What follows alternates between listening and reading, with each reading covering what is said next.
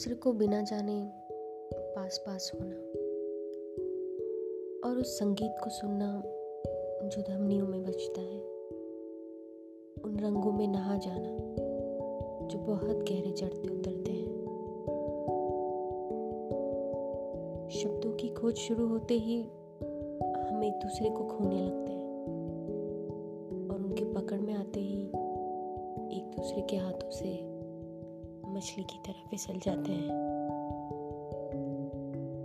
हर जानकारी में बहुत गहरे ऊब का एक पतला धागा छिपा होता है। कुछ भी ठीक से जान लेना खुद से दुश्मनी ठान लेना है।